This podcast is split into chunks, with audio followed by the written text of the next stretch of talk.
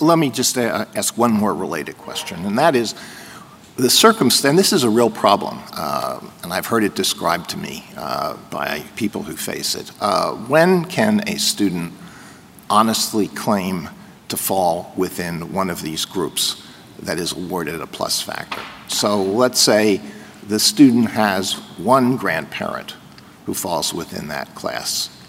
Can the student claim to be a member of an underrepresented minority? Yes, we rely on, on self-reporting, and, and we don't give it. One great grandparent. If that person b- believes that that is the accurate expression of their identity, I don't think there would be any. One great great grandparent.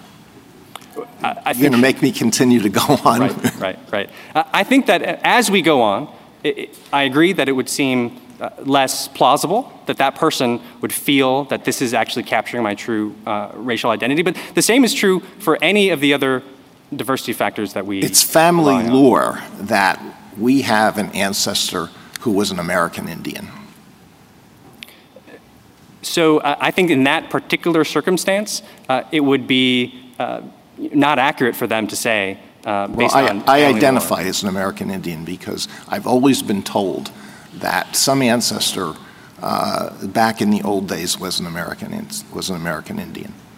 Yeah, so I think in that circumstance, uh, it, it, would be very unlikely that that person was telling the truth. And the same is true for, uh, you know, we rely on self-reporting for all the, the demographic and other characteristics that we ask for. And there's nothing special about uh, the racial identification on, on that score, Your Honor.